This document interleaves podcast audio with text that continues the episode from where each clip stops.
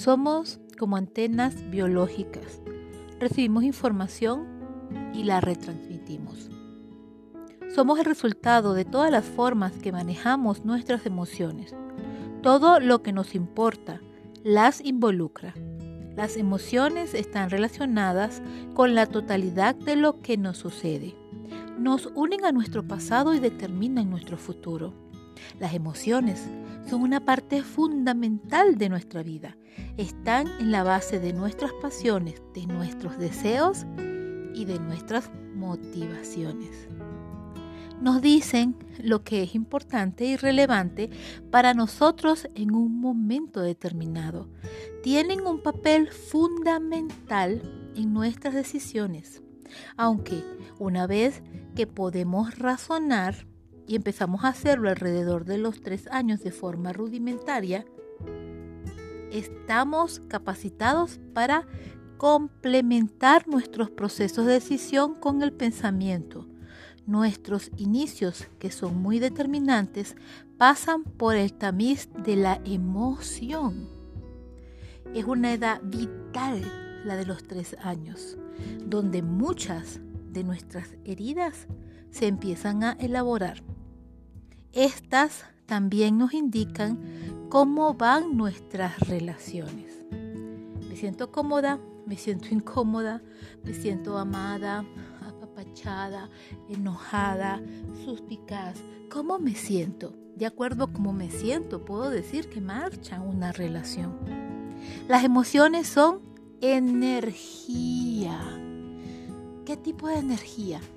Energía que pide movimiento, que se manifiesta en el cuerpo a través de las sensaciones que nos incomodan. Recuerden, la sensación física es nuestro despertador para que tomemos conciencia de que requieren una acción por una parte. Si llevamos a cabo la acción que requieren y gastamos la energía en la emoción, esta se transforma y nuestro cuerpo vuelve al estado de equilibrio antes de la emoción. Y en este caso, la emoción ha cumplido su función.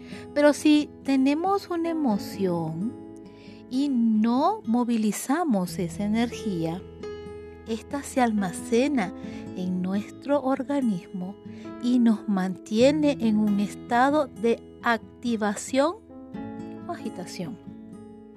Si controlamos la expresión de la emoción, estamos bloqueando temporalmente esta energía y disponernos para la acción.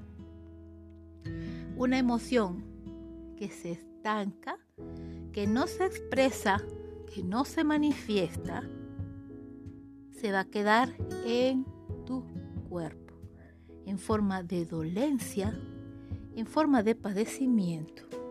Además, las emociones tienen una finalidad con respecto a los demás. Buscan conseguir una mejor relación con el otro. Por ello, cada emoción procura una acción por su parte. Las emociones nos ayudan a autorregularnos, cambiando nuestros estados fisiológicos. Inicialmente hacemos esto con la ayuda de nuestra madre. Nos regulamos en la relación con el otro.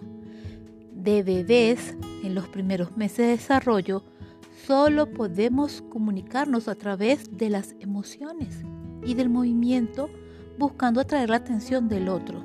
Normalmente, nuestra madre es la que se da cuenta de eso si establecemos una relación emocional placentera, creando un vínculo que es la primera relación que tenemos con nuestra madre, así empieza nuestra interacción social. Cuando estamos frente a otros, aún en la distancia, podemos sentir sus estados emocionales por sus gestos, movimientos, el tono y la intensidad de su voz. De ahí intuimos sus motivos, si el encuentro va a ser placentero o nos va a proporcionar malestar. Ahora, te invito a que sientas el movimiento de tus emociones. ¿Cómo te sientes cuando sabes que vas a entrar en contacto con otro? Indistintamente si amas o no amas a esa persona. Hay emociones que a veces pueden sentirse incómodas dentro de una comunicación con un ser que amamos. Detéctalas, nómbralas para poder trascenderlas. Con amor, Rocío.